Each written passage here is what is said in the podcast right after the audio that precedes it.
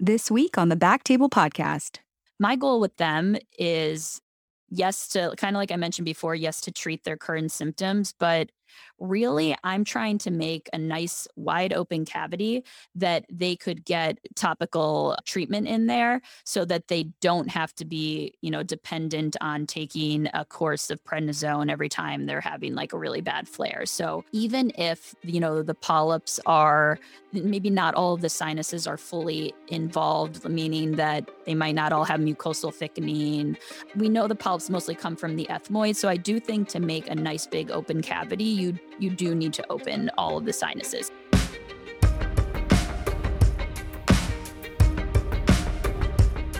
Welcome to the Back Table ENT podcast, where we provide a platform to dive into and discuss all sorts of topics related to otolaryngology.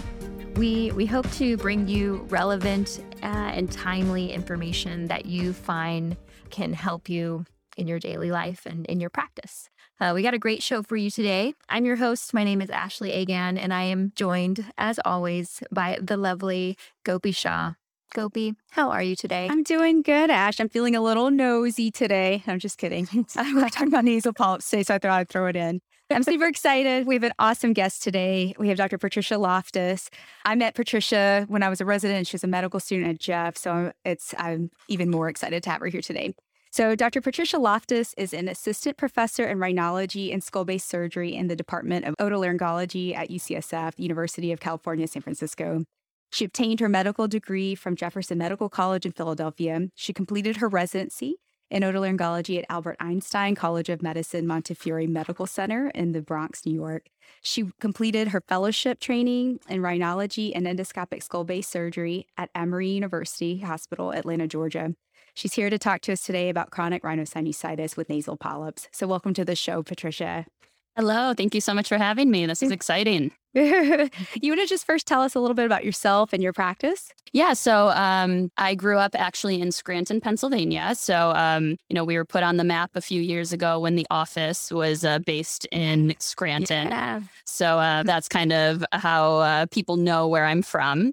More recently, Scranton is in the news because of Joe Biden. He lived there until he was 10 years old. So we have kind of two reasons that people know about Scranton these days.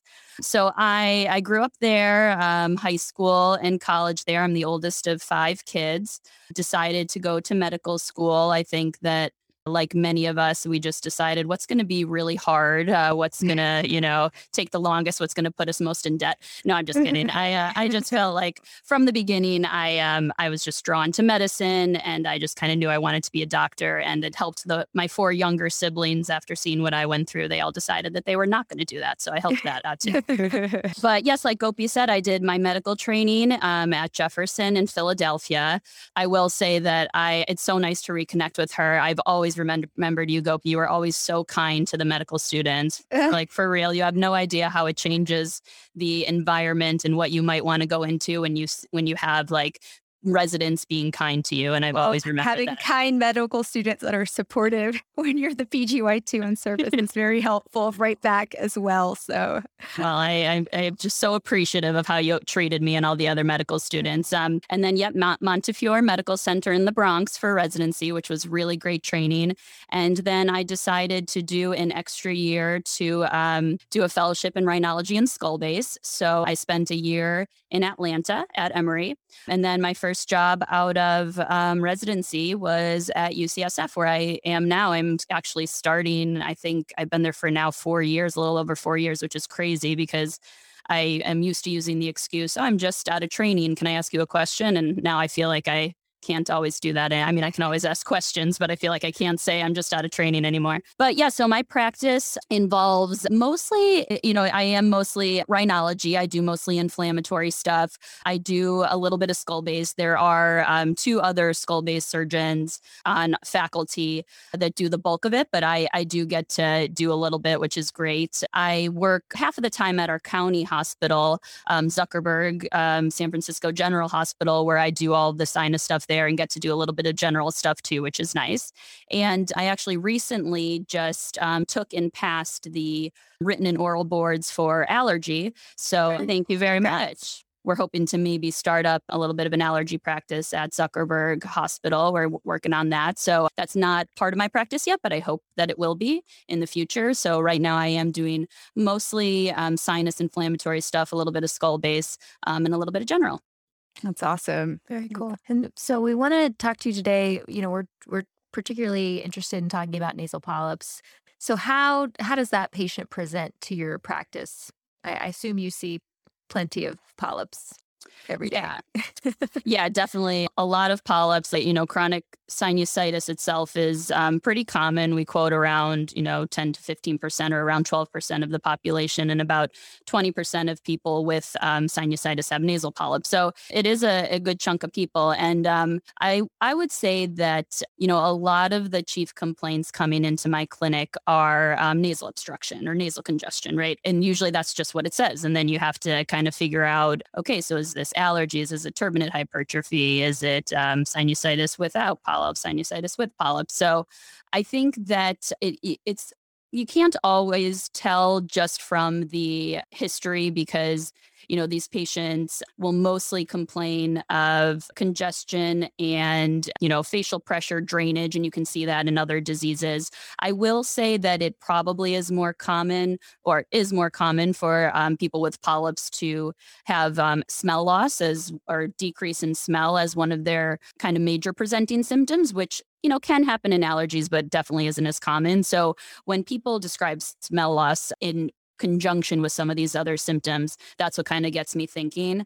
Um, uh, you know, we know that they're with a history of asthma. I will sometimes also, of course, allergic rhinitis can be associated with asthma as well. But if patients have a history of asthma, I'll definitely, you know, ask about NSAID allergy, things like that. And we'll get into that a little bit more.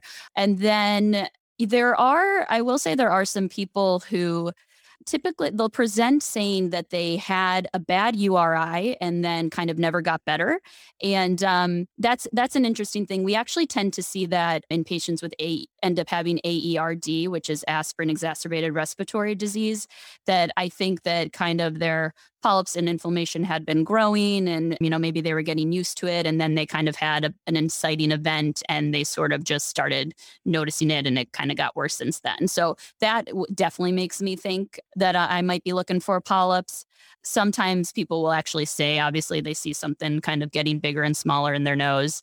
And uh, it, it's variable whether these patients respond to topical steroids because a lot of them will have already tried Flonase, but it's kind of variable whether it helps. So I don't think that necessarily helps me that much. And also, that can improve allergic rhinitis or turbinate hypertrophy. So, um, you know, those are the symptoms I'm looking for with polyps and then really your physical exam with your nasal endoscopy and is kind of going to be gold standard even on cat scan you can think that you might see polyps but it can sometimes be hard. As you know it might you know it's just kind of grayed out. So that exam is really what is going to be helpful for that. For your primary patients never had a surgery do you usually start do a flex or do you usually just do rigids? You know i do rigids. I'm usually the you know the the symptoms that people are presenting with are really pretty much all sinonasal. And of course there will be oh you know i have a cough from postnasal drip. So if if that seems a little bit different than oh maybe just related to their drainage i might take a look at their larynx but most of the time i'm doing a rigid because one if there's something to culture it's easier to do that with a rigid. If there's potentially something to biopsy it's easier to do with a rigid and um, sometimes you know the 30 is kind of nice to try to get in there into the the middle meatus you can do that with the flex as well but i think that the rigid tends to be nice for the the nasal cavity it's just kind of a straight shot the flex you might if you're moving around, you might sometimes kind of lose your view where you are. So I tend to like the rigid, but specifically for a potential culture biopsy. How often are you culturing? Anytime you see pus or in patients who are particularly refractory?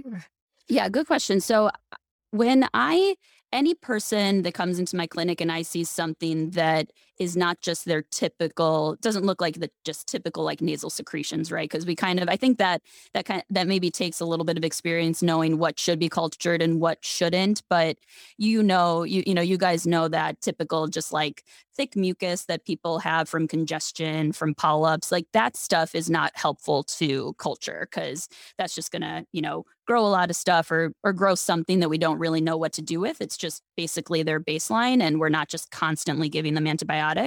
But if they come in come kind of complaining of like an acute worsening, that's when the mucus might be a little bit different or if you know they're you can kind of tell that it's purulent rather than um, just being the typical like thick secretions. That's something that I'll culture. And um, it does like, it, it will guide me. You know, there's, I think there's a lot of papers out there kind of saying like, does it matter to like, if we culture these people, like, should we be doing it? Is it just kind of a waste? But I do think that it will guide me if I'm planning to treat these people pre-op before or you know do medical management prior to offering surgical management. And definitely if they have exacerbations like in the post-operative period i think it's helpful to have a culture to kind of go back to which is the reason that i would also culture in the operating room. It's more that you know if they are having a tough like healing process post-operatively i kind of have that culture to go back to. What are the what are the common bugs that you're seeing? Is there a theme yeah, so I think for, you know, I, I tend to see more of the chronic patients, as you know. So with, with acute, we always know that it's kind of the same thing as when you have a middle ear infection like the staph and the strep. But when patients tend to be chronic. There's kind of more of like a mixed um, group of bugs in there, anaerobic, aerobic. These are the patients that might have, you know, more staph. They might have more pseudomonas. So that's that again. That's kind of why a culture is is sort of nice with these patients. But I do, in the guidelines, you know, say that I do tend to treat if I don't have a culture. I I like to use augmentin. I think that it uh, does get the bugs that are likely to be the ones there. Obviously, if it ends up being staph or something like that, then that it wouldn't be helpful. But that would be, um, you know, if they fail augment, and then that it might be a reason to look for something else. But usually, that's kind of the first go to that tends to treat most of the bugs that are going to be in the sinuses. What's your alternative for penicillin and allergy patients? So doxy is a good one. I would say people people respond pretty well to doxy. You know, we, there's a lot of um, people ask about macrolides a lot too because we know that they sort of have an anti-inflammatory component as well. So there, that's definitely not wrong. Where I tend to use the macrolides would be more in a neutrophilic type sinusitis. So we'll probably get into this a little bit, but you know, polyps tend to be more, uh, well, are usually eosinophilic, eosinophilia driven, but are those sinuses that are kind of chronically infected, you know, odontogenic infections or just, you know, CRS without polyps that tend to be kind of refractory, infectious looking cavities, they tend to be the ones that are neutrophilic and that we, we think that um, macrolides kind of work best on. So, sort of what people will do is like a low dose of a macrolide for about three months, see if they can get things under control with that. That does tend to be more in the post operative period because if you fail all, all the medical management, including antibiotics. Prior to that, we do usually offer surgery. And then if they're still having issues with their cavity healing, that's when you might do a macrolide. It, for me, at least, there's different ways that people do it. But so, so that's kind of, uh, that's a question a lot of people have about macrolides. And that's sort of how I use them. And you said three months?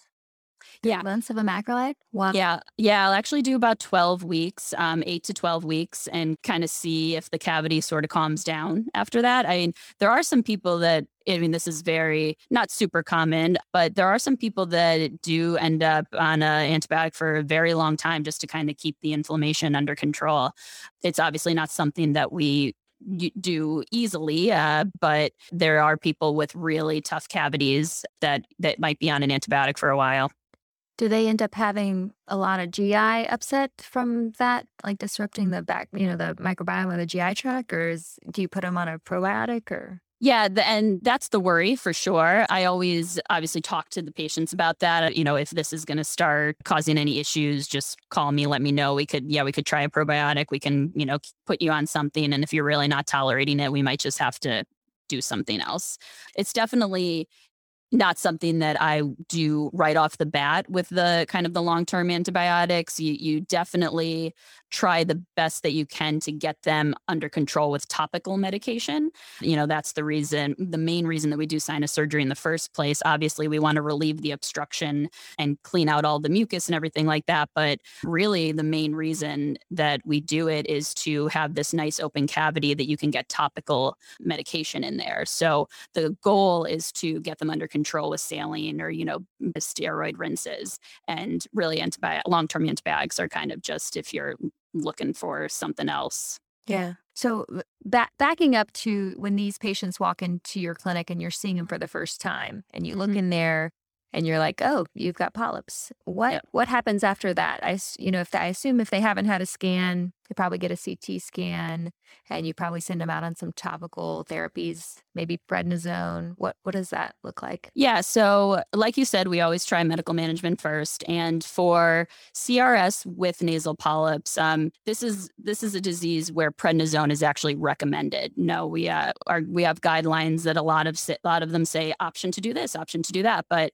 you know, steroid prednisone in a polyp patient, which is eosinophilia driven, you know, they really do tend to be steroid responders. So this is something that's recommended if the patient doesn't have, have any contraindications to it. So in a, a patient who is, you know, treatment naive, I definitely, and they can take prednisone, I will do a steroid taper. Mine, there's, there's no, like many things in ENT, there's no uh, specific taper that you should do. What I like to do is 40 milligrams for four days, 30 for four days, 20 for four days, 10 for four days. So it's 40 pills, a 16 day taper. And the 40 came about, I would say that most rhinologists tend to not go higher than 40. From what I read, there was a, someone looked into it like about the dosage that you hit that kind of had side effects that might have created lawsuits or something along that line. And it's, we, they kind of found that 40 was okay to go up to. So that's what most of us do.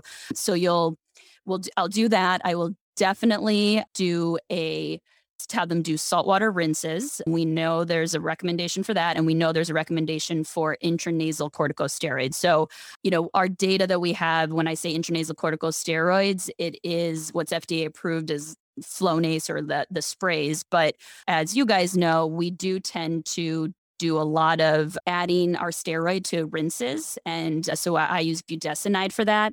It is off label technically. So, you know, there's not there's not robust data and i think mostly because it is off label but we know that it does work so what's nice about adding the budesonide is that with the the rinse, uh, you know, it's higher volume, can kind of get into the nose and sinus cavity is a little bit better.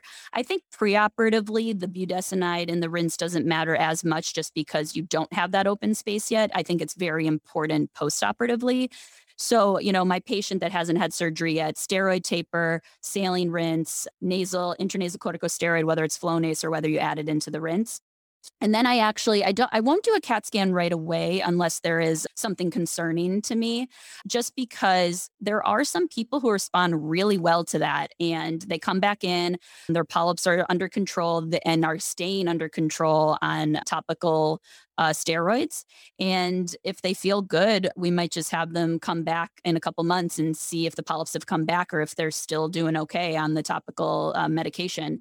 If they, you know, quickly come back, that's when we'll just potentially discuss surgery, and that's when I would get a CAT scan. What do you do for your? Do you do any steroids ever for your patients that are diabetics? Do you get in touch with endocrine, or are those patients that's just not an option, and uh, you end up just having to consider surgery or, you know, are you more, do you talk to the endocrinologist about budesonide rinses? Can those patients take that? Do you have patients like that? Yeah, that's a great question. I think that what I really like about having an EMR now is that it's really easy to kind of send a quick message to these patients PCPs and anybody who you know has diabetes I'll usually check if their like A1C isn't too bad they seem pretty controlled. Usually these these patients are actually fine to take to take prednisone but I'll always send a message to the PCP and just kind of get their go ahead and ask them you know if they're maybe you might want to check in with this patient to get some you know check to see how they're doing in a week or two. And I, I pretty much always get the go ahead from the PCPs when the patients are pretty controlled. I think it's the patients that are not controlled. You know those patients. You kind of know the patients that you're just like, ah, it's not a good idea to give you steroid, you know? So there are patients that can take prednisone. I will still give them topical because we do know that, you know, there's not great systemic absorption and we don't really have anything to show that, you know, there's bad systemic side effects from doing the topical. So patients with diabetes who can't take oral, I will definitely give them topical. But um, you know, they they potentially might be someone who doesn't respond that well and would be, you know, be going to surgery a little bit sooner. And then in terms of imaging, you know, we think CAT scan, we think fine cut because we think image guidance usually with polyps. Sure. Is there ever an indication for contrast in your CT or an MRI? You know, for a straight up polyp patient, no. I would say the only time I w- would get contrast in a CT is if I'm worried about a complication like an abscess or something like that. Um, you know, if they're if they're having vision changes, I'm worried about it and subperiosteal abscess or something like that. MRI also no. I um I think if there is concern that it's not just a you know not just polyps if we think it might be a tumor or something like that mri is definitely indicated and you know there are people if it's sometimes it's you can be unsure if it's polyp versus inverted papilloma. Uh, so sometimes obviously a biopsy in clinic would tell you the difference between that and some people might get an mri for inverted papilloma. I think you don't have to but so i would say mri would mostly be just if you're if there's a mass there. Another reason actually might be allergic fungal you know, aller- allergic fungal has those typical imaging characteristics where it could actually be pretty worrisome. You know, it's like the pushing borders that kind of widen and almost like it kind of like a mucocele type look that uh, on a on a CT you might see thinning or even absence of some of the bone, like on the skull base or the orbit. So in those cases, it might you know potentially be helpful to just get an MRI, make sure you're not missing anything. Now, um, missing anything, I would mean like with the skull base, is there, you know, an encephalocele? But, you know, we know with these patients that they don't actually, you know, really get CSF leaks or anything like that because it's not a invasive process with allergic fungal sinusitis, right? It's a it's a kind of locally quote unquote destructive so it will push against the skull base in the orbit but um, it doesn't tend to um, invade so what you would just see on the mri which is interesting is you you see that kind of void which i think is really cool that's why i like getting the mris to kind of go over them with the residents and stuff because yeah. we know that fungus has like a lot of water content so it will those those sinuses full of fungus will kind of just be completely black which is yes. which is pretty cool which so this is yeah. just on a side. We had a so I do peds, so I see mostly kids, yeah. but we had a child that came into the ER with a little proptosis, nasal obstruction, and the you know they got a CT with contrast because they were concerned in the ER for an Sorry. acute an acute you know sinusitis with some sort of oral, oral abscess. They also got an MR and again, when you're not familiar, it gets very mm-hmm. confusing mm-hmm. because, like you said, on MR, everything drops out. And I agree with the AFS or it usually expands how it thins it. And you'll mm-hmm. see CTs where sometimes, you know, maybe it's just the, you know, the planum or something, you might have thin areas. And I'll usually talk, you know, about discussed it with my adult rhinology partners. Yeah. They'll, they'll always be like, you'll be fine. And you go in and you know, it's thin, but things are pretty intact. Yeah, you're absolutely right. I actually I miss these cases a lot because you know you probably definitely see it in Texas. I saw it a ton in Atlanta, but we don't see it really much in um, San Francisco. It, you know, it, it, tends to be you know with the with the climate that uh, you have in like the Mississippi Basin area. So it was very common in fellowship, but I don't see it as much now. But it can be concerning if somebody were to get a CT that wasn't familiar with the disease, and they would probably get an MRI based on the CT findings. So that's why you might see an MRI. But it is interesting. And, you know, with your, it, that kind of also goes along with your question of like what my kind of thoughts are when I do diagnose a, a polyp patient, because you also sort of have to think about whether they fit into one of these other polyp categories that tend to be a little bit harder to treat, basically, I guess I'll say. So when I, what the w- things that I'm thinking of are allergic fungal and um, AERD.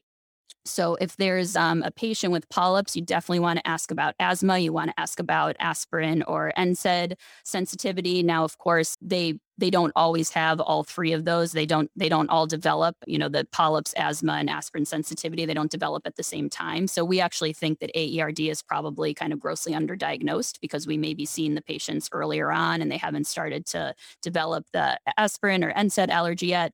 But it's important to kind of have that in your mind because these are the patients um, that are difficult to treat. They uh, the polyps come back pretty quickly. You, you know, these are the, actually the patients that I might consider doing something like a Draf three up front. So it does actually potentially change management.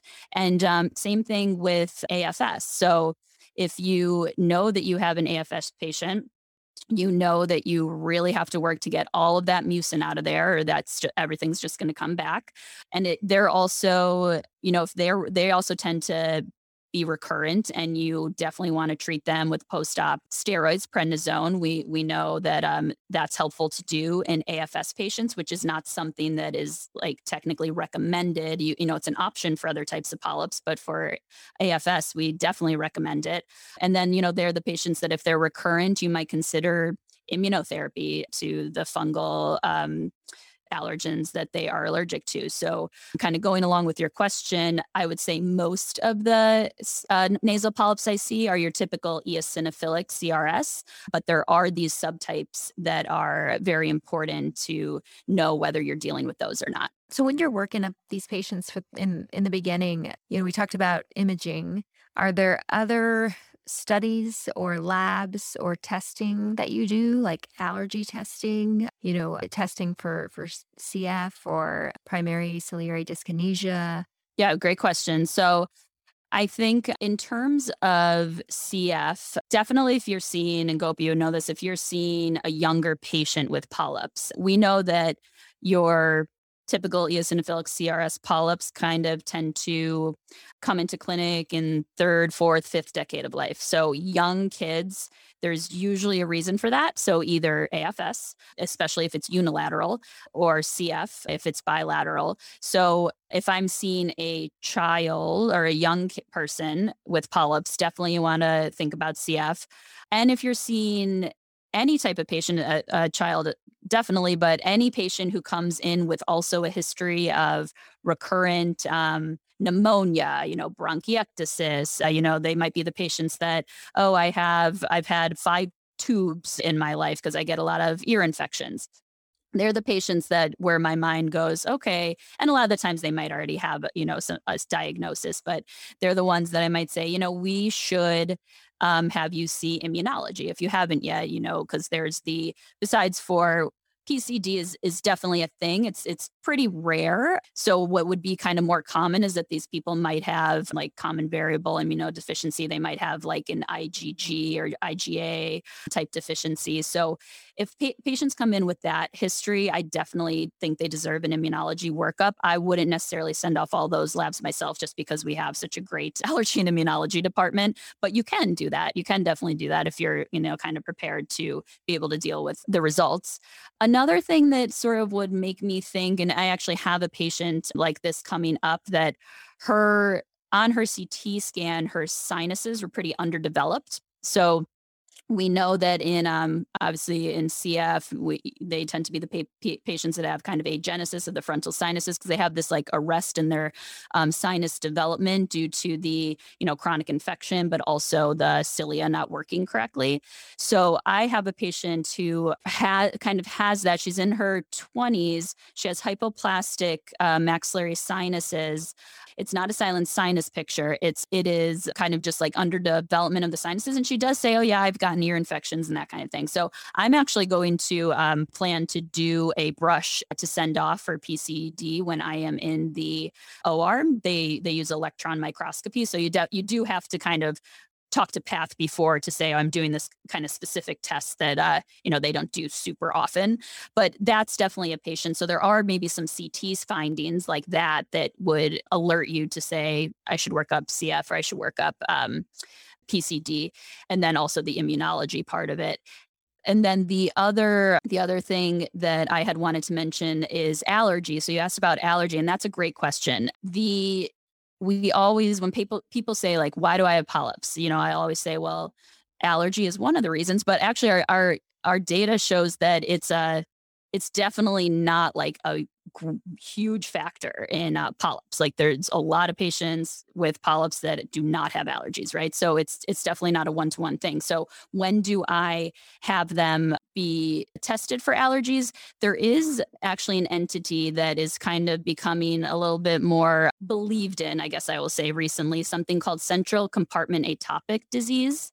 Now, this is a if you've probably seen those CTs where the disease looks centralized, right? So you have these polypoid middle turbinates, you have kind of like polypoid posterior septum, and the disease tends to move centrally to laterally. So you might have kind of sparing of the ethmoids around the orbit, and you might have sparing of the maxillaries in the beginning of the process, and kind of everything centralized. And I'm sure, like as I meant, as I talk about it, you say, "Oh, I, I remember seeing CAT scans like that before," and we actually do think that those types of presentations are related to allergies, and there has been um, definitely some work done with that, where patients with those type of scans are are tested for allergies and they're pretty much like all po- pretty much all 100% positive for allergic rhinitis. So that might be a patient that I would say it doesn't mean that we that allergy treatment will cure it without surgery. Uh, so they probably will still need surgery, but they're the patients that I definitely have see allergy.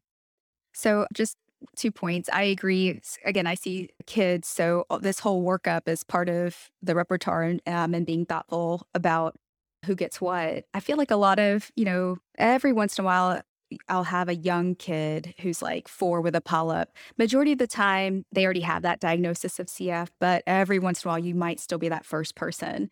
I think PCD is something that's not as commonly diagnosed. We don't screen for it, for example, at birth. And that, that can be a tough diagnosis to get. The brush biopsy, like you said, I'd let Path know. There is a nitric oxide screener that some of the centers have that's supposed to be able to be an, another way to screen for it. And there is obviously genetic testing. And I agree for the immune workup. A lot of people do will get their own blood work. In a kid, um, my goal is to stick them once. So I'll usually send them to immunology so that they can not just check the immunoglobulins and the titers for, you know, pneumococcal titers, et cetera, but they can check for anything else that they might be interested in. One question for you in terms of allergy. First question, do you have a preference in terms of RAST and skin? And then second question, you're seeing adults. So sometimes they'll say, oh, you know, I had allergy testing in my 20s and now they're, you know, 40. What, how, in terms of positive results or new allergens, or do you ever outgrow allergies? Like what's the time frame between your allergy testing, I guess?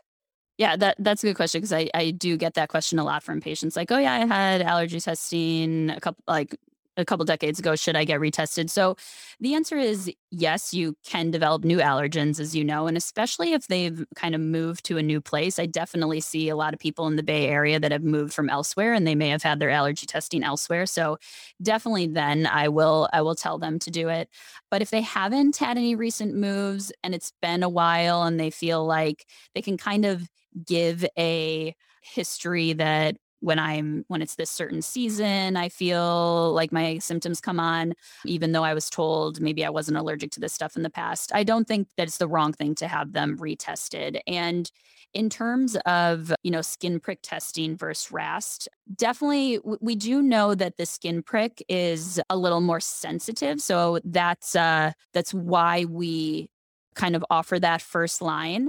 RAST though is it's all it's also you know a great option for people with you know dermatographism or if they can't come off certain medications that they need like so you need obviously you know you need to be off antihistamines you need to be off tricyclics you need to be off other medications like that and some people actually can't come off some of those things so that's a great option for them. It's a great option for people with like a history of anaphylaxis that you don't want to be you don't you know you don't want to maybe skin prick them pregnant women that kind of thing. So it's definitely a good option but we we do tend to do the skin prick first just because of the the sensitivity of it and because when you if you kind of mix it with some other types of testing you can actually figure out the dilution to actually start uh, their treatment with. So that's uh, that's a nice thing about it. RAST, you know, you can't really tell. It's kind of just you know you you can you there is an algorithm that you can use depending on like how positive RAST was to kind of decide where you're going to start with the the dilutions, but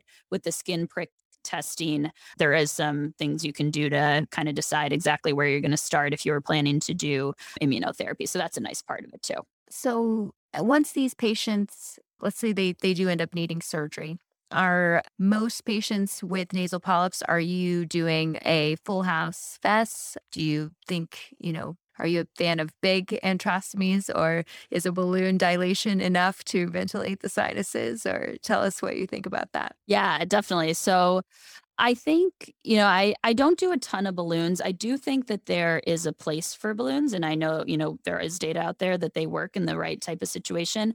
I don't think that polyps is one of those situations though just because you know as you know you need to get in there and remove you know just dilating the sinus is not going to help if there's still a lot of edema and polyp in the way. If there's a lot of mucus in the sinuses that needs to be cleaned out you know obviously like an afs patient would not be a candidate for a balloon. So i don't do balloons uh, commonly but definitely not for polyps. So my my goal with them is yes to kind of like I mentioned before, yes to treat their current symptoms, but really I'm trying to make a nice wide open cavity that they could get topical treatment in there so that they don't have to be, you know, dependent on taking a course of prednisone every time they're having like a really bad flare. So even if, you know, the polyps are maybe not all of the sinuses are fully involved, meaning that they might not all have mucosal thickening. We know the polyps mostly come from the ethmoid. So I do think to make a nice big open cavity, you you do need to open all of the sinuses. So a polyp patient is someone that I would do a full house FESS, you know, septum if needed. It, the, my residents ask me a lot about doing TURB reductions. And I, I think uh, what's interesting is that, like we were saying, most of these patients, it's actually not allergies. So if their inferior turbinates are swollen, it sort of just is going along with the whole like chronic rhinosinusitis thing. And as the inflammation in the sinuses go down, the inflammation in the inferior turbinate tends to go down too. So I don't usually do um, inferior turbinate reduction at the same time, but I will just start the full house FESS. I do like big antrostomies. There's not you know, I, I the data out there shows that you don't have to make these huge antrostomies, but I just kind of like them because they look nice. And um, I do think that you know medication gets in there well, and and you, you know you have to think about when you're doing the surgery how how can I make this easier for me in the office when I'm debriding them or when I'm monitoring. So I kind of just think like big holes make it easier for me. but I don't I don't necessarily go to like a straight up Draf three that like I was mentioning the um in an AERD patient I might actually consider that. But in a, a straightforward polyp patient, I, I will just do, um, you know, normal frontal sinusotomy. And if they were to recur quickly and topical medication wasn't helping, then in a revision surgery, I would consider um, doing a Draf three. People also ask me about mega antrostomies, which I think is interesting.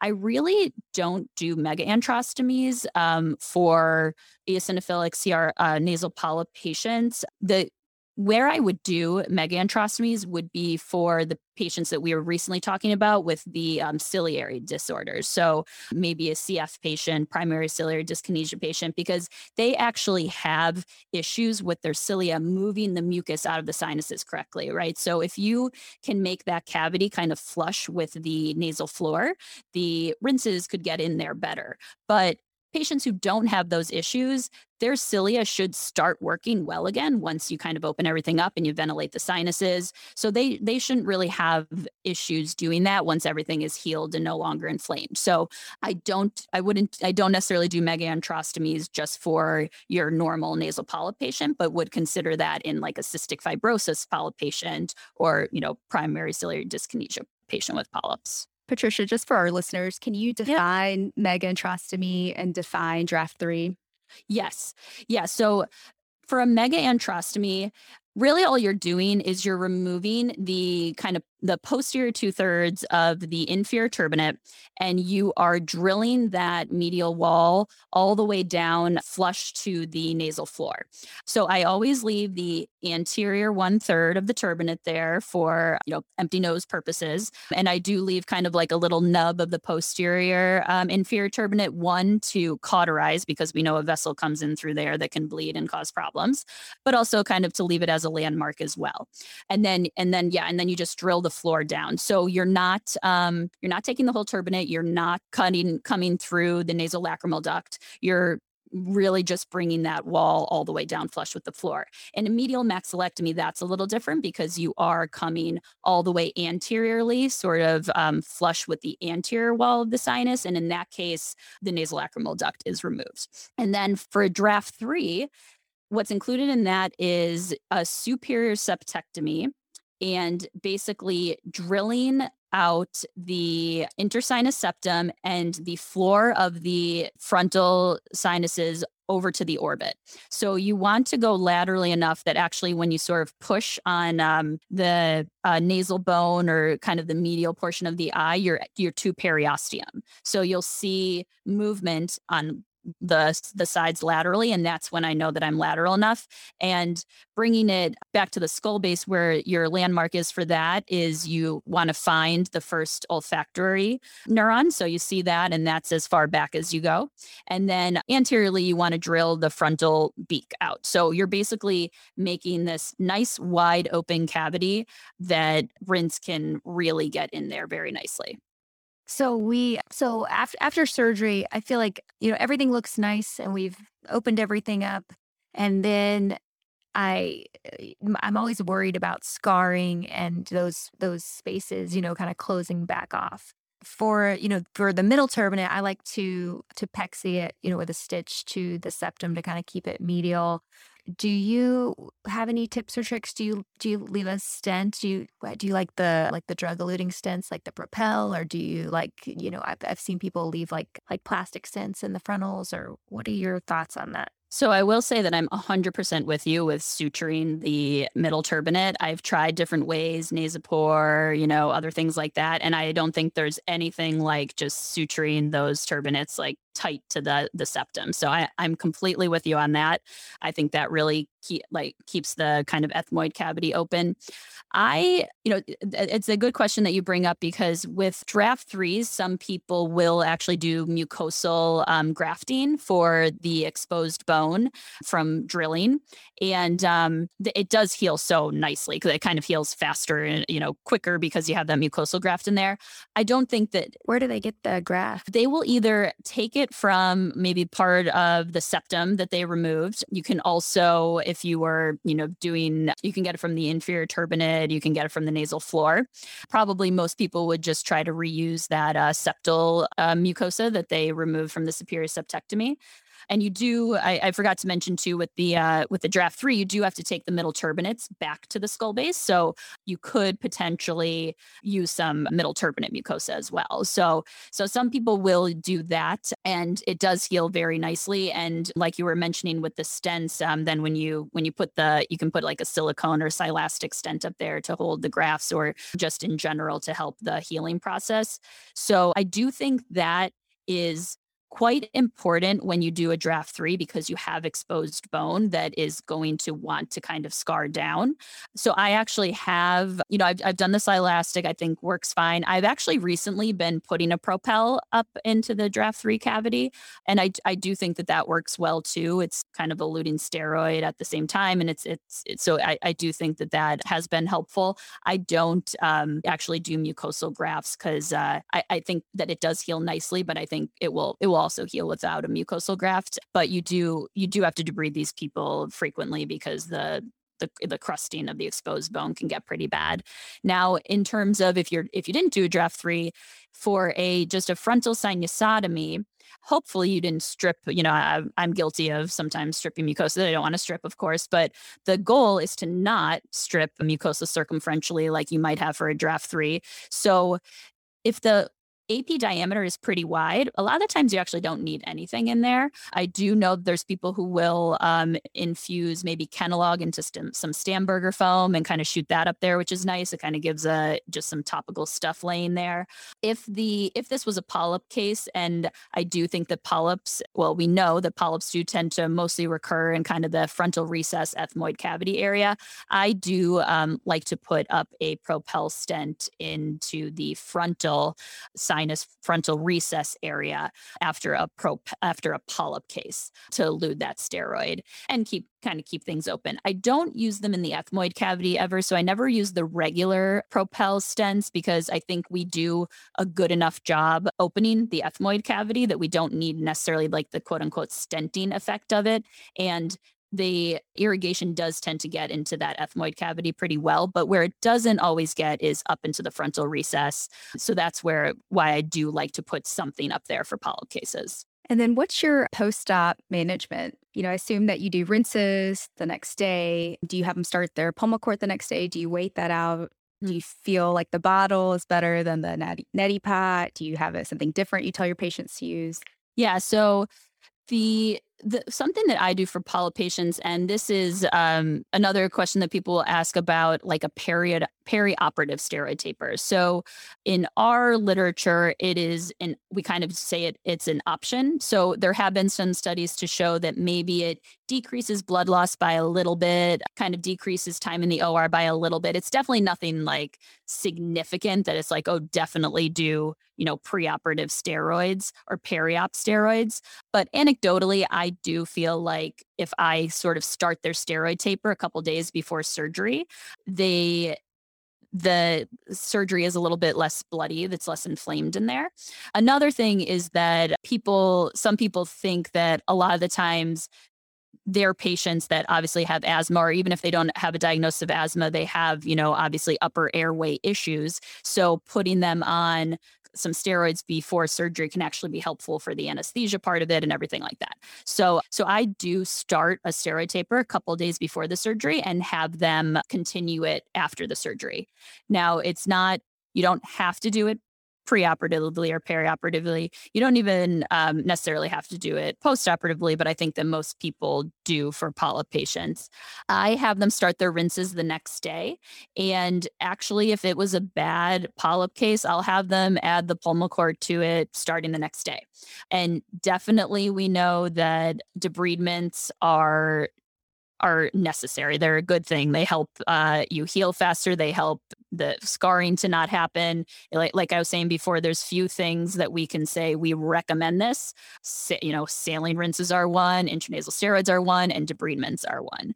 So definitely bring them in a week or two later, follow them closely um, until they're healed. Another question I get a lot of is, you know, about weaning the patients off budesonide. So we we don't have, you know, really long-term data about being on topical steroids. So we know from the data that we have that we really don't think that it's bad to be on it for that long. And that's what I tell my patients. Like, we really don't have anything to tell us that you can't be on this for a really long time without consequences. But, you know, if you don't need to be on it, we want to we want to try to wean you off of it. So I, I usually give them about takes about three months for everything to look pretty healed. Obviously, it depends on the patient, but I usually tell patients around three months. We know that it takes like 12 weeks for the mucosa to kind of heal itself and regenerate.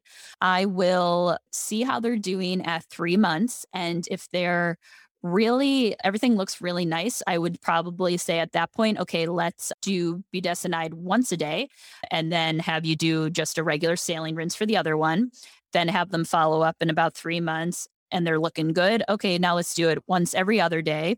And then until we can kind of get them off of it fully, but I always let them know like, hey, if you start to feel congested or if you get a URI before your appointment with me, just go ahead and go back up to twice a day. And then we can, once you're feeling better, we can restart the process. So, um, you know, I have got been able to get patients off of budesonide polyp patients and they they're fine and their polyps don't come back. But it's nice to always have that um, when when you start to wean them off, you do always have the option of if things start to kind of look not so great again, you can add them back onto it. And that's why I do like to follow these patients because you obviously can pick up on endoscopy polyp changes, polypoid changes coming back before the patients might notice it, especially if the like nasal cavities are really open now. It would take, you know, things to get pretty bad for them to notice their smell is gone, they're congested, they can't breathe again.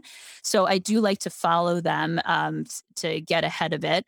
Another thing that you know you you guys know about that we um, that we have at our one of the things we can do is uh, Sinuva implant. So what is uh, what Sinuva is it's very it's similar to Propel except it has kind of three times the amount of mometasone that and you leave it in the ethmoid cavity for 3 months. So this is this is a nice thing to have for patients who maybe either don't really stick to their regimen. So they it's hard for them to do their rinses or maybe they're they can't um, afford the budesonide or something like that. So the the sinuva is good. What i have found is that it might not work as well if you're sticking it into a cavity that's just like full of polyps. So you know you that's why i like to have the patients come back sooner because it tends to work better if it's when you start to sort of notice the polypoid changes come back. And this is actually something that's the intersect makes sinuva i have no financial relationship with them at all, but they did recently kind of say that it works a little bit better if you start use it before things get really bad in there. So that's an option that we have if like the topical stuff is not working or if patients just aren't, you know, sticking to the regimen. And um, Gopi, you asked about the best way to do it. We, this has been looked at. There's really no great difference between neti pot, NeilMed the lavage, anything like that. It's really just about you know, a higher volume getting in there. So, really, whatever the patient can tolerate, I think that all those choices are fine. A- another um, option we actually have for the pre op and post op cavity is you've probably heard about this thing called XHANCE, which is a it's an interesting tool where there is a part that goes in your mouth and then part that goes up your nose and you blow into it and the point is that this closes your palate so that the uh, steroid gets further up into your um, sinus cavities than like your typical Flonase. And um, again, no no financial relationship with them either. Just talking about some of the options that we have out there, and these are these are all options that I would talk about with the patient um, because I did want to touch, and I, I know that we had mentioned t- talking a little bit about biologics. So, what I will all what what we know about biologics so far you know there's we're they're they're a very new thing that we've been trying that we as ENTs have only been able to prescribe the one that we can prescribe called Dupixent since June of last year so it hasn't you know it has not been that long that we've even been able to prescribe these biologics so the there was a meeting with the NIH where everybody kind of met and they were like, okay, when do we use these? Because they are very expensive, right? So it's like 38 grand a year to be on this medication. So it's not something that you just kind of throw at anybody. So we feel that you really should fail all of the other stuff that we we have. So definitely surgery first. Of course, there are those patients that may not be surgical candidates ever, and they could potentially be someone who can start on Dupixent without having surgery. But, you know, your typical patient, you want them to have had full surgery meaning you know get give them a revision surgery if like there's ethmoid septations left or give them a revision surgery if they haven't had a Draf three you know try all the topical stuff whether it's uh, budesonide rinses XHANCE you know stents with a steroid on them. So sort of try all that stuff. And um, if they are refractory to all of that, I I have seen Dupixent work wonders. So what you know what it is it's an IL4 receptor medication that works on IL4 and IL13 since they share a receptor and that's what's um, really interesting about the biologics in general what we're trying to figure out is how we can work sort of downstream before you know sort of polyp formation even happen. so we we used to just kind of just call sinusitis either with or without polyps, right? But we know that it's so much more than that. We know there's Th1 inflammation where the cytokines tend to be IL2 and tumor necrosis factor beta and interferon, and then Th2, which is polyp, which is the your IL4, 5, and 13. And those now we're trying to look at these um, cytokines and see if we can intervene at that part portion of development of polyps. So that's what Dupixent does. It works on these um, cytokines that uh, you see in Th2 inflammation. And I have I have seen it work wonders. It doesn't work for everyone and there's still a lot of questions about it. So for instance, how long do you give it a try and until you decide it hasn't worked? Right now, we're kind of going off the asthma literature because in asthma they've had biologics for a much longer time for, you know, allergic um, asthma, atopic dermatitis. They've been dealing with biologics a lot longer than us, so we kind of look to them. They usually do about 4 months or 16 weeks and if there's been no change, okay, we don't think it's going to work.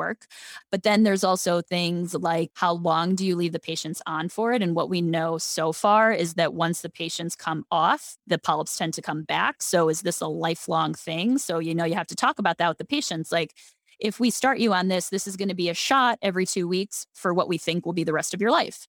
So that's a big deal. And then also, are there markers to decide like who's going to respond and who isn't? And kind of going back to one of your um, other questions, Ashley, was like, what things do you test for? So people will ask me, like, oh, do you test for um, IgE and do you test for like some of this eosinophilia, like these type of markers? If you're thinking about, oh, maybe they would be a biologic candidate in the future future. And actually, currently, those things are not necessary to prescribe it you really just have to show that you know they've they've tried other things they've failed and that this is severely affecting their quality of life and that you have you know you have polyps on endoscopy so you know quality of life would be smell loss and you know that kind of thing so you don't need to actually check those things to go on Dupixent. So I I don't usually uh, check those early on, but if they were to see allergy or immunology, they might check them. So, you know, Dupixent is, I ha- like I was saying, I have seen it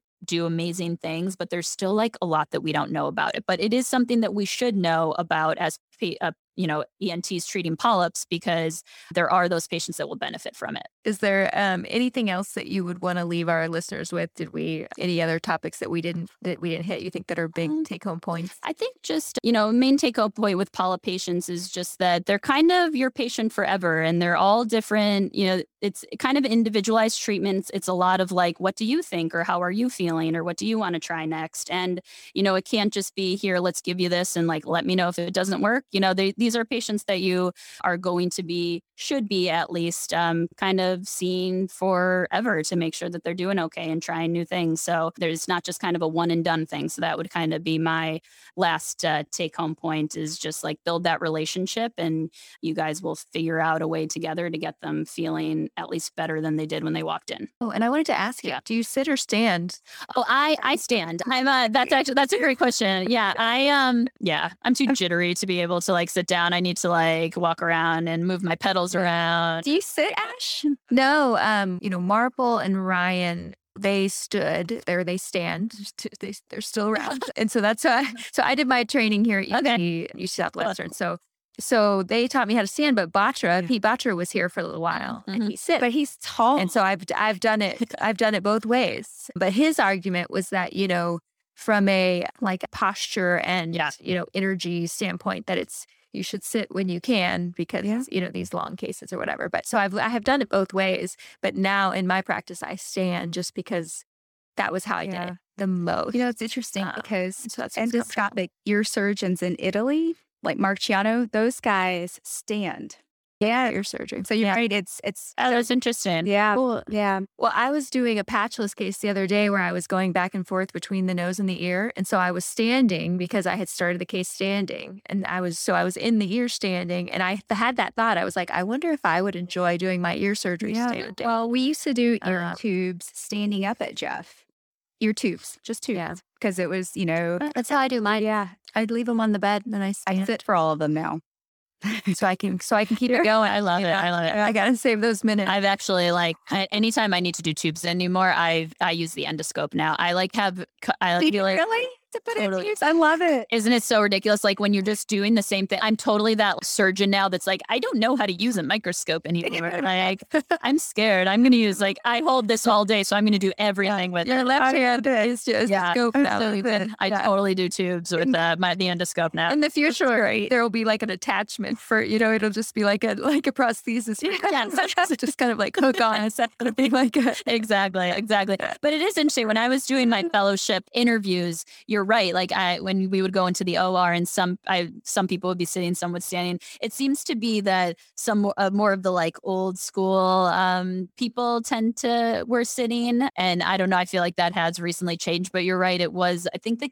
I think also maybe the cases used to be a lot longer. Like we have such like nice tools now too. Like we even have uh, like obviously the microdebrider is nice, but you even have you attach a, a burr to the microdebrider and you can yeah. like do things really fast. So I think our cases are not as long now, and then it's a little bit easier to come in and out if you have a resident and stuff. But yeah, it is interesting. But I, I definitely stand. Awesome.